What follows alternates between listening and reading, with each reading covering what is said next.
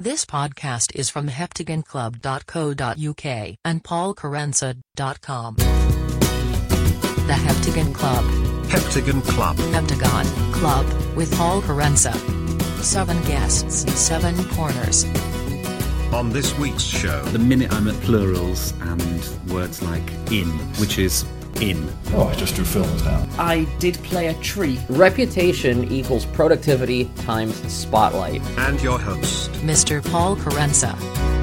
Hello and welcome. Is it too late to say Happy New Year? Yes, yes, it definitely is. Well, Happy New Week uh, if you're listening near the start of the week. If you're not, then I hope your week has been well. You know, I've started doing a bit of local radio, sitting in for the uh, Sunday breakfast show on BBC Sussex and BBC Surrey uh, last uh, couple of weeks, and I've loved it. Um, although the 3:30 a.m. start can sort itself out. But no, the first thing they, they teach you on that is you speak to the listener as a you singular, you know, as an individual.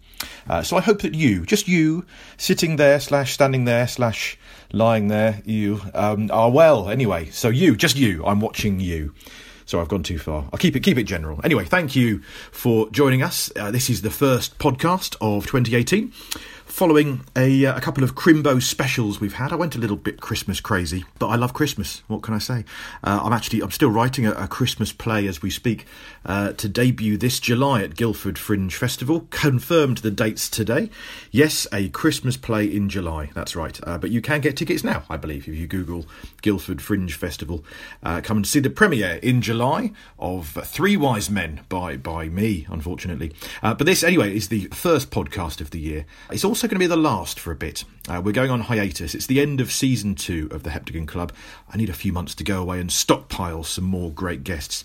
Got a few in the bank, we need more. So if you would like to be a guest, or if you know someone who should be, drop me a line, paul at paulkerensa.com.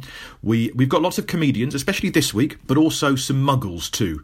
Uh, so on this podcast, our rule is seven guests a week, and we want their expertise, their advice, their wisdom, their knowledge, their anecdotes, uh, and everyone's got those. So whether comedian or not, uh, you can get in touch, get on the podcast for season three, which shall hopefully return later in the year, probably summer-ish, but we'll see. So this week, that guest expertise, or, or guestpertise, we could call it, includes some comedy circuit reminiscence, baseball, how not to play a tree, and basic Italian. So first, uh, we had this fine guest on two episodes ago on the first of our Christmas specials, Justin Edwards, actor, funny man, soon in The Ferryman. In fact, the Jez Butterworth play in London's glittering West End, I believe. Uh, and most recently, Justin has been seen in a variety of cinematic top tenors, including the Dickens film The Man Who Invented Christmas, and much more. We can also still see you in cinemas at the minute in The Death of Stalin. Death of Stalin and Paddington 2. And Paddington 2. I see, I've not even seen it. I've Briefly, I briefly in Paddington 2 as a policeman again, which I've, Yeah. uh, I've revived my my role in that for the benefit of my own children because they Yes. get a lot of playground kudos from my dad. Excellent. Do you know- Strangely, the, the kids in the playground haven't seen the Death of Stalin, so I don't know. No, exactly. They don't mention that. Well, more shockingly, as this is embarrassing, I didn't even know about the Paddington thing because I was saving it to watch with my children. Ah. so everyone else I know has seen and loved Paddington. That's lovely. And it sounds so amazing that I think I'm going to wait for that magical moment when the snow is Take it to, falling and I can. Twinkle Twinkle Down. It's a really good one, yeah. You seem to you've made the big screen, the jump. Um, yes, sort of. The last, although I I feel like I haven't been busy at all this Mm. year because I haven't. Uh, been sort of wrangling small children and doing Yes. odd voiceovers for things. But um, yeah, those all those three films I did about this time last year, they suddenly all Right. come out at the same time. So everyone goes. "Oh, well, they're always in the cinema." And I go, "Yeah, I wasn't really doing much for nine months this year. It's just Yes. it's just how it happened." It feels like you were filming all on the same day, but of Yeah. course it wasn't quite that. that Yes, but I haven't actually done Yeah. much television this year, Right. which is sort of it's quite nice. Well, it's not nice for Mm. my bank balance, but it's quite nice to yeah. The idea that oh, I just do films now sounds really Yes, great. that's nice, yeah. haven't been offered anything else. Right. That's what they, they think you've jumped ship now. They think, they think, oh, yeah, he's yeah, too yeah. good for us, which is not true at all. Yes, we'll have you back. Uh, but you know, radio still, I, I seem to be um, too much on Radio Four, but that's Excellent. Yes. Well, in fact, I, when I first encountered you, I think it was probably you doing the Radio Four things, consultants. Music songs, Things like that. Yeah, and, and loads of stuff over the Yeah. years, and and a few more dramas and things now. And I did another series with Meera Syal, but yeah, so it's been a nice. Yeah, yeah. nice with it. Speaking of ambitions for the year, let's ask funny man Joe Lycett, uh, who is, well, you've seen him on countless telly things, I know. 8 out of 10 Cats does Countdown. Uh, that's one of my personal favourites. On that, he recounted how he wrote a letter protesting a parking fine uh, in hilarious fashion. Uh, his book includes other ranty letters to corporations, and it's called Parsnips Buttered. We will add that book to our Amazon guests list where we curate books by guests to this podcast. So, apart from letter writing and being hilarious, what else is Joe Lycett up to? Trying to learn Italian at the minute. Oh, nice. Uh, thought I'd do that this year. I'm now, according to Duolingo, the app that I'm using, I'm now 24% fluent. Oh, it's nice you can quantify that, yeah, isn't yeah. it? Yeah. Um, which means not fluent, doesn't it? right. Yeah, I um, suppose. Yes. I'm, I'm, tr- I'm sort of at the minute. I'm at um, plurals and words like um, in right. and uh, that kind of thing. Yes. which is in. So that's all you need. To That's good to know. There you go. That's quite straightforward, isn't it? Means you can be writing letters now to Italian organisations Oh, as that's well. I didn't think of that. Again, didn't think of the comedy. Just There thought. Well, exactly. I'll learn it for the sake Yeah, of it. that's quite not. not applicable Yes. to life. I wouldn't mind doing a gig in Italian at some point. Okay, yes. Do an Eddie Izzard. But um, Italy, nice place to go. So if you're going to do I'd it, like to do do the nice I places. I'd like to die Yeah, on yeah. the Riviera, full of pasta and pesto. That's my plan. So, seven guests a week, time for another. So, we mix the comics that you've heard of, maybe comics that you aren't so familiar with, and indeed sometimes non comics as well. Uh, right now, it's a good pal of mine and comedy circuit stalwart, Matt Green. So, Matt Green, Matt Green is here. Hello, Matt Green, fine comedian of, uh, of many years. We've, we've gigged together a few years ago. We have, yeah. I think I feel like we started roughly the same kind of time. When did you start? Yeah. Sort of 2003, 4, 5. Those, sort of- Yeah. those years where I was sort of dabbling a bit and Yeah, I was sort of 2001, 2002. Right, okay, so yeah. Um, so similar, similar era, the good old days. the days before literally everyone in the world wanted to be a comedian. Exactly. I like to think of it. Yes, far more comedians than there are spots available. Well, the days when the, the only ways you could find out who wanted to, you know, who wanted to give gigs out was by ringing numbers in Time Out. Oh, and yeah, by yeah. going on various weird websites that that were really out of date, and you'd call somebody and they'd be like, "Ugh, "I haven't run a gig for ten years." Yes, it was normally uh, it was that era of the internet was just a, a big text list Yeah. of, of stuff, and you think, yeah, this looks like it's sort of the 1980s internet. Yeah. Was there one then? Yeah, it was like that. And I, I can't believe it because I'm not a fan of phone calls. I don't think I haven't got phone phobia, but I'm not. Yeah. I'm not a fan of phone calls. I think really. I'm similar. I, yeah, You know, like if I have to make a phone call for work purposes, I'll I'll sort of um, prevaricate and procrastinate for a while before getting around to it, and I'll sort of have to build myself up for it a bit. And I can't believe that when I was a new act, I did used to just phone people all the time. You had Yeah, to yeah. because it was because email didn't really work in those days. You couldn't really get through to people on email, and Facebook and Twitter and all that stuff didn't really exist. No. So I just yeah remember making loads of phone calls where you, and what a bizarre phone call to have to make of hello I, I think I'd like to do comedy but I've never really done it or I've not done this before in this Yeah. way Yeah. I've done five gigs and you have I to introduce Yeah. yourself on the phone, don't you? Because they've not seen you necessarily. and the vast majority of those people are just not interested at all and you just have to and most well, to be fair there weren't that many who were actually actively rude but you did get quite Yeah. few quite abrupt you know Oh, totally. not not booking moment or, Well, it suits like like like Pete Graham downstairs at the King's Head. Thursdays 9 a.m. to 11 a.m. He's Yeah. by his phone. That's the known thing, and he tells you that, and that's fine. Yeah. And at least that way you can go, okay, he'll pick up fine. But yeah, I do. I remember calling PJ, uh, legend of South London comedy promotion. Yeah. Um, and uh, I, I was psyching myself up to phone him because again I've got a bit of bit of phone phobia, and I'd heard he could be a bit of a rough diamond. yeah And I phoned him like I thought Tuesday about 2 p.m. I won't be waking him up. yeah it's yeah, not yeah. the morning. It's Well, not like 9 thing, a.m. mornings normally are a terrible idea. You know, forget. Don't call at 10 a.m. You know, they could be a little late and stuff. So I, remember, I phoned PJ like two o'clock in the afternoon on a Tuesday, and it rang and rang, and I was just about to give up. And then he, he picked up and said hello, and I said, "Oh, hello. Um, is that PJ? Yeah, I, I've been running, uh, doing some gigs, and I hear you run a club and all that." He just said, "I'm I'm in the bath." and then there was that a- image was just oh, thanks, mate. And then there was a long pause, and I thought, oh, shall I call back? No, now's good. And I was like, oh no, don't want to have this conversation, really. and it echoed around Yeah, exactly. You could hear the splish splash as he got back in again, and oh, nice. So no, I know what you mean. It's, it was a different age back then. It was, it was. Um, but, but, but the good thing was there weren't quite so many millions of people trying to do it, which I think was partly that was why, was that it was a bit more of an unknown world and it was a bit hard to work out who was who and how you got on. And comedy courses existed, but there weren't that many of them. There was only really Logan's one and maybe the City Lit one. That was kind of it. Whereas you know, there's just hundreds of And I guess also it wasn't on TV as much, apart Exactly, from the yeah. BBC stand-up show on a Saturday night at midnight or something. Yeah. So you weren't seeing live at the Apollo or Shiny Floor shows and thinking, oh yeah, that's a career for me. It wasn't a career. It was something you do because. Well, it was a thing not? that you, do- and I think that seems to have changed in the last few years. That it, I definitely remember talking to people at the time and them saying, you know, you've kind of got to do it for 10 years before you know whether you're good or not. Um, or you've got to do it for 10 years to feel like you've worked through, you know, found your voice and all that. And I, and I still think that's basically true about a lot of circuit comedy. But the kind of, the process has changed so much now, the industry's changed that people are, you know, starting and getting on TV within three or four years. And that's, Yeah. that, you know, when we started out 10, 15 years ago, that was unheard of. And now it happens quite a lot.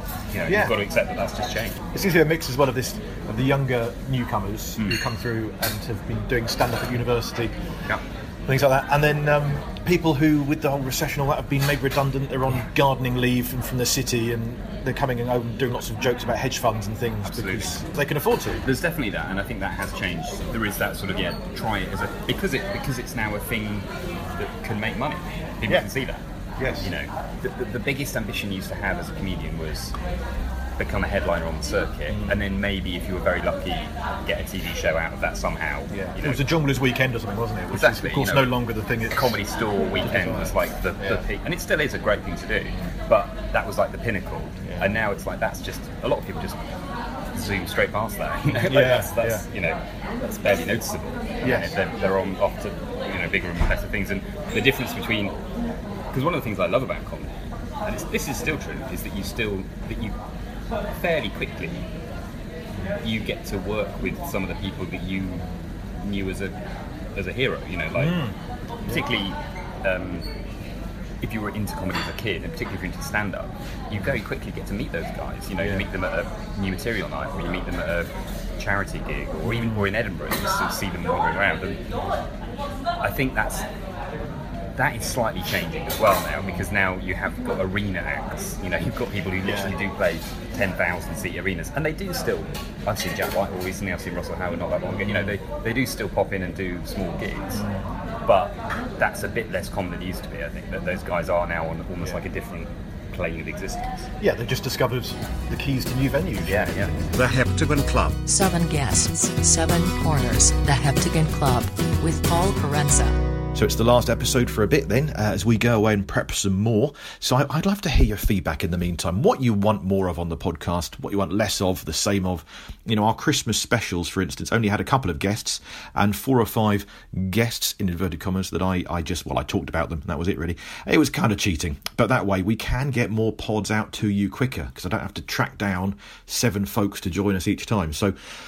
I'd, love to know. What do you think to that? Do let me know. Paul at paulkerensa.com uh, by all means. And thank you to you if you've been with us from episode 1 to this, episode 18. That's, that's very good of you. Uh, and I do remember back then our regular quick fire questions. Uh, well, here's one that we asked to three fine actors who we've had previously guesting a few episodes ago Cameron Potts, Anna Newcome, and Nicholson. They've been touring amongst Tale last year. So, how do they cope with the Heptagon Club question of questions? So, a standard question for guests Which of the seven wonders of the world would you visit with which of the seven dwarves while oh. feeling which of the seven deadly sins? Amazing.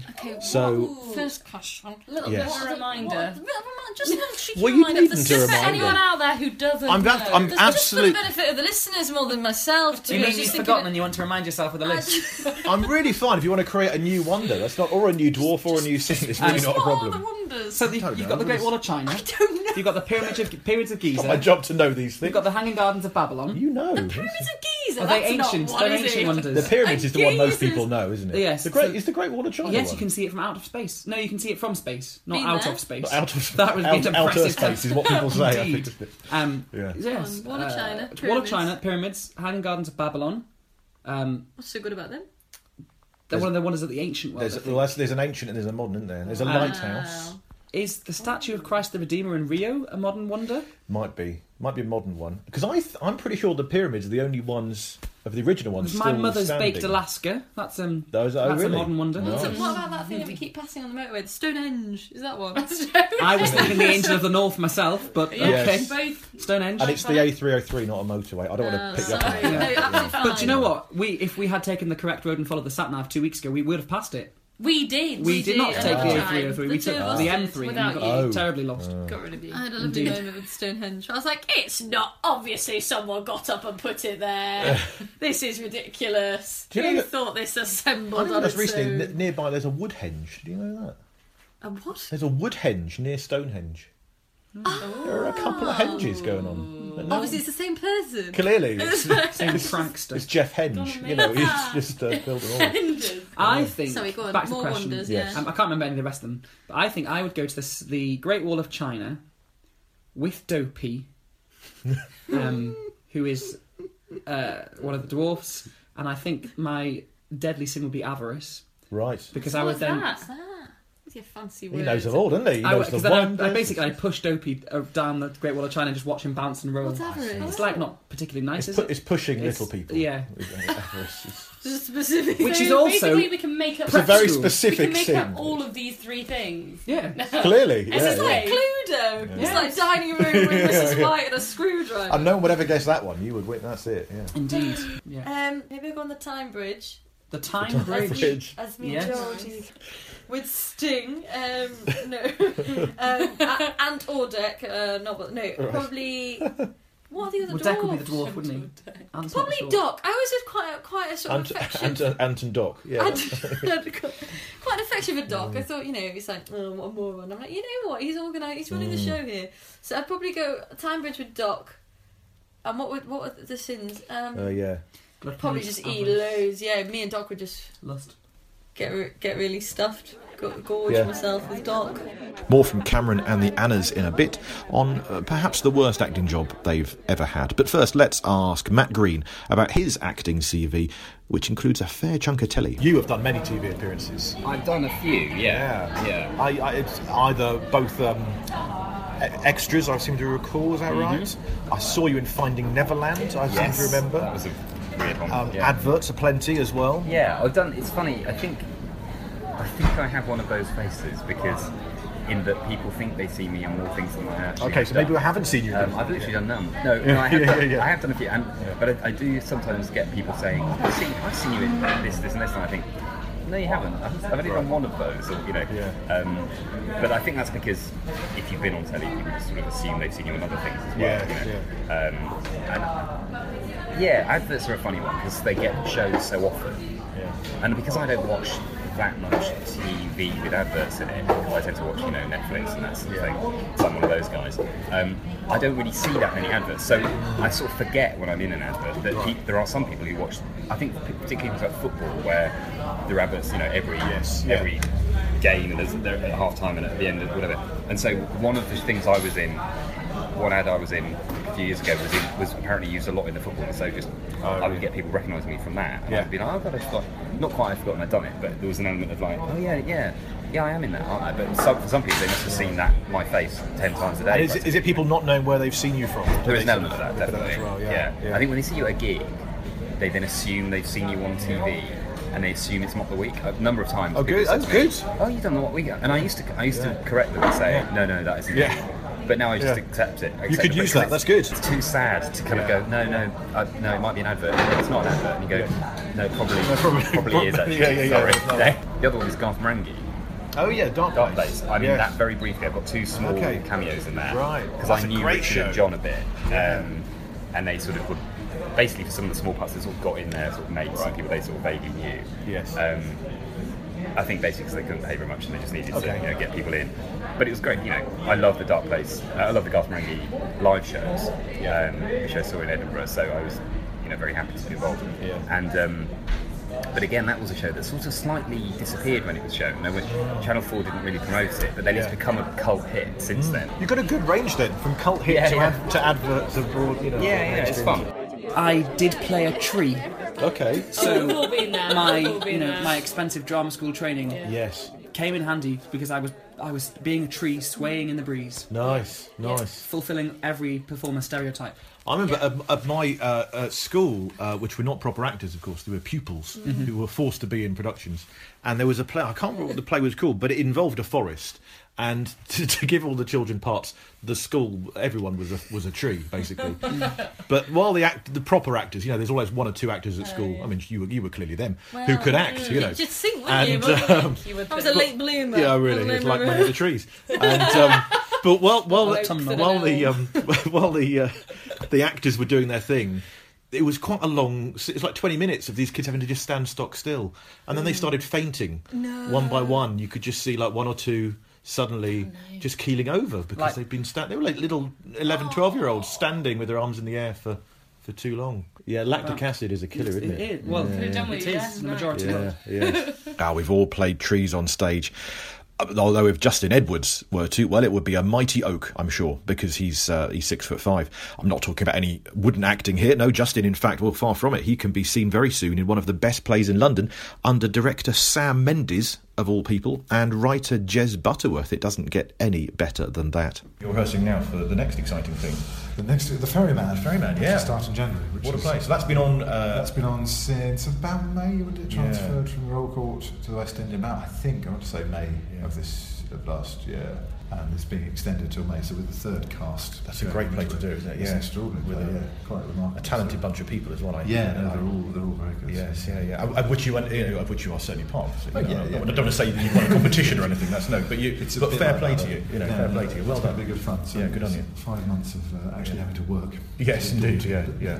Well, as long as we can always lure you back for Jeremy Lion for the stage, Always, yes. that's fine. That's all we need to know. Yeah, brilliant. If you don't know Jeremy Lion, well, we talked about this character of, of Justin's a couple of episodes ago. It's still one of my favourite shows I've ever seen at the Edinburgh Fringe. It's online. Seek out Jeremy Lion's 12 Drinks of Christmas, which rather inappropriately brings us to our Bring a Bottle segment, where we ask you to bring something to the party apart from your ears. You've brought those ears and they're lovely, very nice ears. But listen, we're on a, a big long break after this episode, so your Bring a Bottle suggestion is simply to not forget about us. It sounds sad, doesn't it? I mean, stay subscribed. More will appear in your podcast app soon enough. Subscribe others in our absence. In other words, grab your friend's phone, open the podcast app, search Heptagon Club, click subscribe. Get them listening to this and our back catalogue. And look, if you want to lure us back sooner, you could donate. Uh, I'm just saying, via heptagonclub.co.uk, there is a donate button or, or there's a Patreon button at the top for regular giving if you'd like to. Someone did actually donate last time we were on a break. And it did work. It lured us back sooner, so it does actually it does actually work. If you miss us in the next few months, chuck us some casheroony, and it will make me feel bad for not putting any podcasts out. So I will probably return to the pod field a little earlier were that to, to happen. And as I roam the land in the next few months seeking guests, I could be interviewing you. So if you think our paths might cross, if you're a comedian perhaps or a friend of mine, let me know if you fancy being a guest. If our paths won't cross, you can email me a couple of minutes of, of audio joy, simply you, waxing lyrical on something that you know lots about. Educate us, entertain us, evangelise to us about your passions and areas of expertise. In fact, that is what one listener has done, and he's on before the end of the episode today. Listen on, you will hear exactly what I mean. But I welcome your self submitted, self recorded, self invited entrance to the Heptagon Club. A couple of minutes on whatever stirs your soul. Email paul at paulkerensa.com. Brandon Isleib did, and more of him in a mo after a smidge more from comedian Matt Green. I found my old list uh, recently of. I used to keep a little log of number of gigs I'd done and little rating out of five and who Yeah, was on yeah, with and that that stuff. while, And I've, I've stopped doing it after about 500 gigs or something, Yeah. but I found, uh, I think it was like gigs numbered like 297, 298, whatever. This was 2004, I think it was. Yeah. And uh, like five nights in a row, for a start, you could gig five, six times a week in London, which was Yeah, great. Yeah. And five nights in a row, it was like Russell Brand on Monday, Yeah. uh, Dara Ó Briain on Tuesday, uh, and Paul Foot on the bill as well, or something. And then uh, the next night was um, Alan Carr. The next night, and, you know, uh, Omid Djalili was the next night. So. Yeah. all in that one week, and that was an, a, a normal week. Yeah, that and they were just regular acts unusual. at the time. They were circuit Yeah. acts, weren't they? You know, they were beginning to dabble in bit of TV maybe, Yeah. but it was basically that. One or two of them might be doing a theatre tour or something, but there was certainly no arena. No, no, it's funny, isn't it?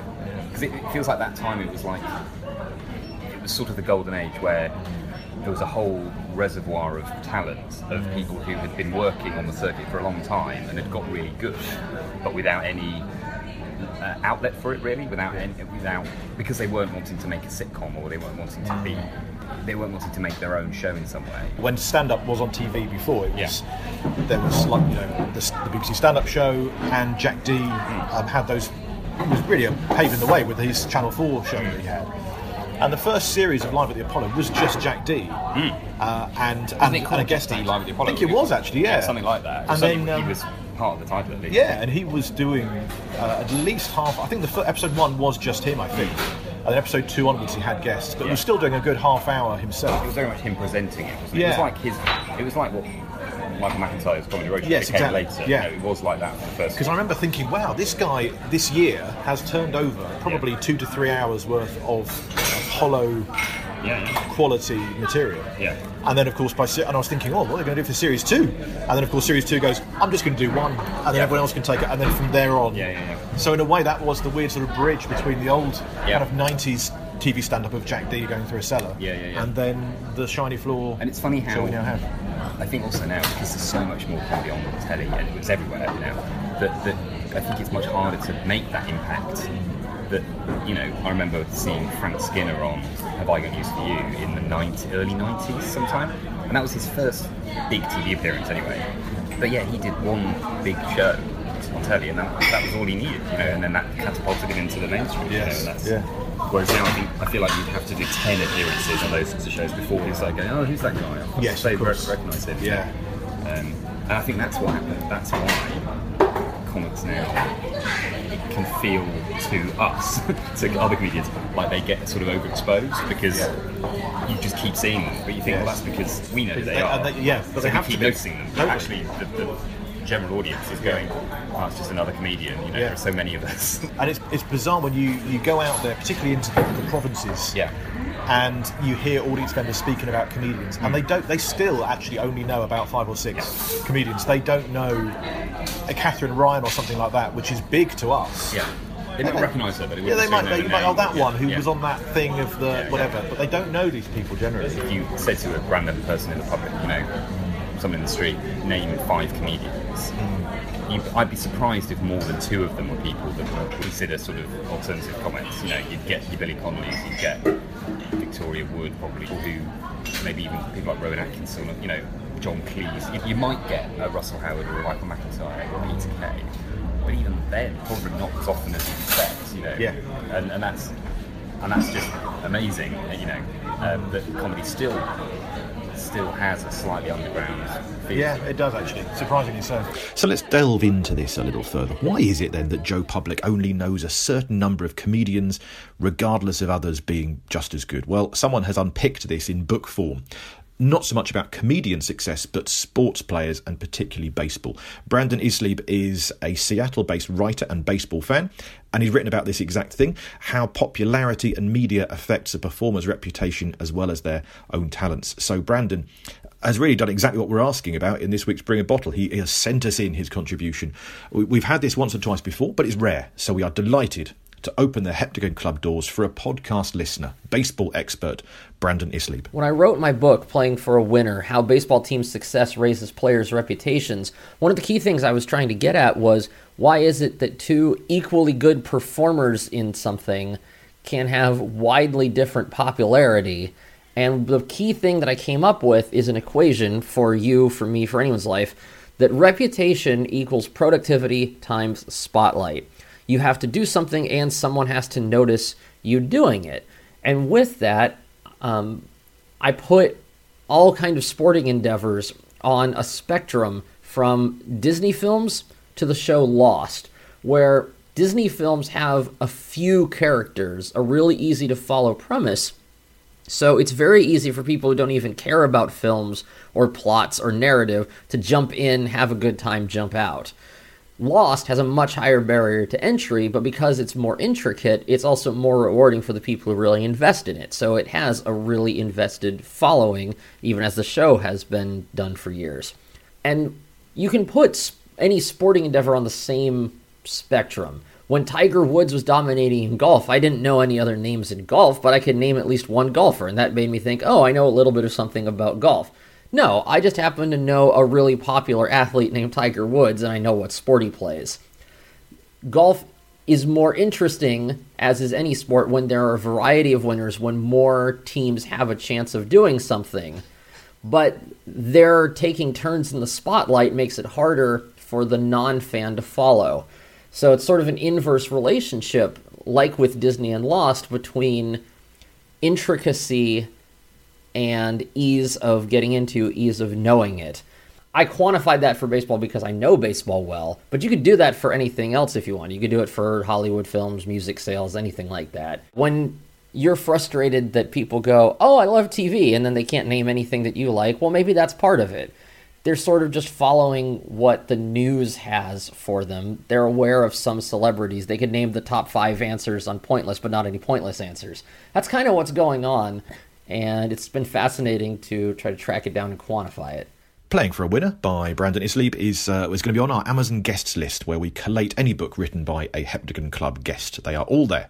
Brandon's baseball book, uh, Joe Lycett's book of letters, my Christmas book, and in fact, I've got two children's books out next month. They are on there too: Noah's Car Park Ark and Moses and the Exodus Express. If you go to our Heptagon Club Facebook page, you'll see a link there for the Amazon guests list. So go and buy some books. So this is it. We're off now for a, long holiday. Stay subscribed. Find me on Facebook. Paul Kerensa is my page. At Paul Kerensa on Twitter. I will keep you abreast of all I'm up to, uh, which in the next few months will be gigs and writing. Uh, Not Going Out returns to BBC One very soon. I've got uh, some words in that. I've got the new kids' books. They're out in February. Uh, I'm doing a mini tour that's like a bluffer's guide to the Bible, mostly via pop songs. Um, I'm doing the new Christmas play premiering in Guildford in July. I'm on the radio plenty, hoping for more with BBC Sussex and BBC Surrey. Definitely on Radio 2, pausing for thought. Lots of that coming up if you're uh, listening, in fact, right now. And uh, as I'm recording this, then uh, January 25th, February 2nd, uh, February 9th, and February 24th are the next Radio 2 breakfast show slots, about 9.20 in the morning. Uh, In the meantime, for your listening pleasure, there's my old podcast, Movie Banter. If you really fancy, that's still on iTunes. There's a a hundred odd episodes of that. That'll keep you busy. There might also be a new pod project soon that I'm doing with James Cary, something biblical and funny. That is the plan. Uh, but more info on that as it comes in on Twitter and Facebook. Do uh, give us a rating or a review on iTunes in the meantime. That would be really, really nice of you. Thank you to my guests. Thank you to Rob Halligan for the music, Sam Gold for the logo design, and you for listening. We're probably back in a few months. Hey, And, uh, and yes, if you donate on heptagonclub.co.uk or Patreon on the same page, that will, I'm sure, lure us back sooner. So if you miss us, you know what to do. But failing all else, happy January, happy Valentine's, happy Easter, happy 2018. See you after a while. And as Tiny Tim observed, sorry, he, he was very childish.